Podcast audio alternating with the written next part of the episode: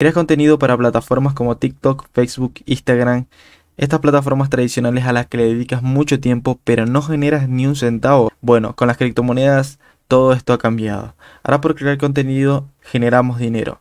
Puede ser contenido escrito o puede ser contenido audiovisual, como lo es en TikTok, Shorts o este tipo de contenido diferente. Para muchas personas esto puede ser bastante difícil, pero realmente no lo es.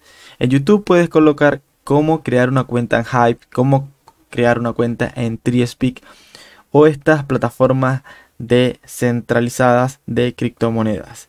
Y si tienes alguna duda sobre esto, deja tu comentario en este video y con mucho gusto yo te voy a ayudar, ya que lo más importante para mí es que ahora todos podamos ganar.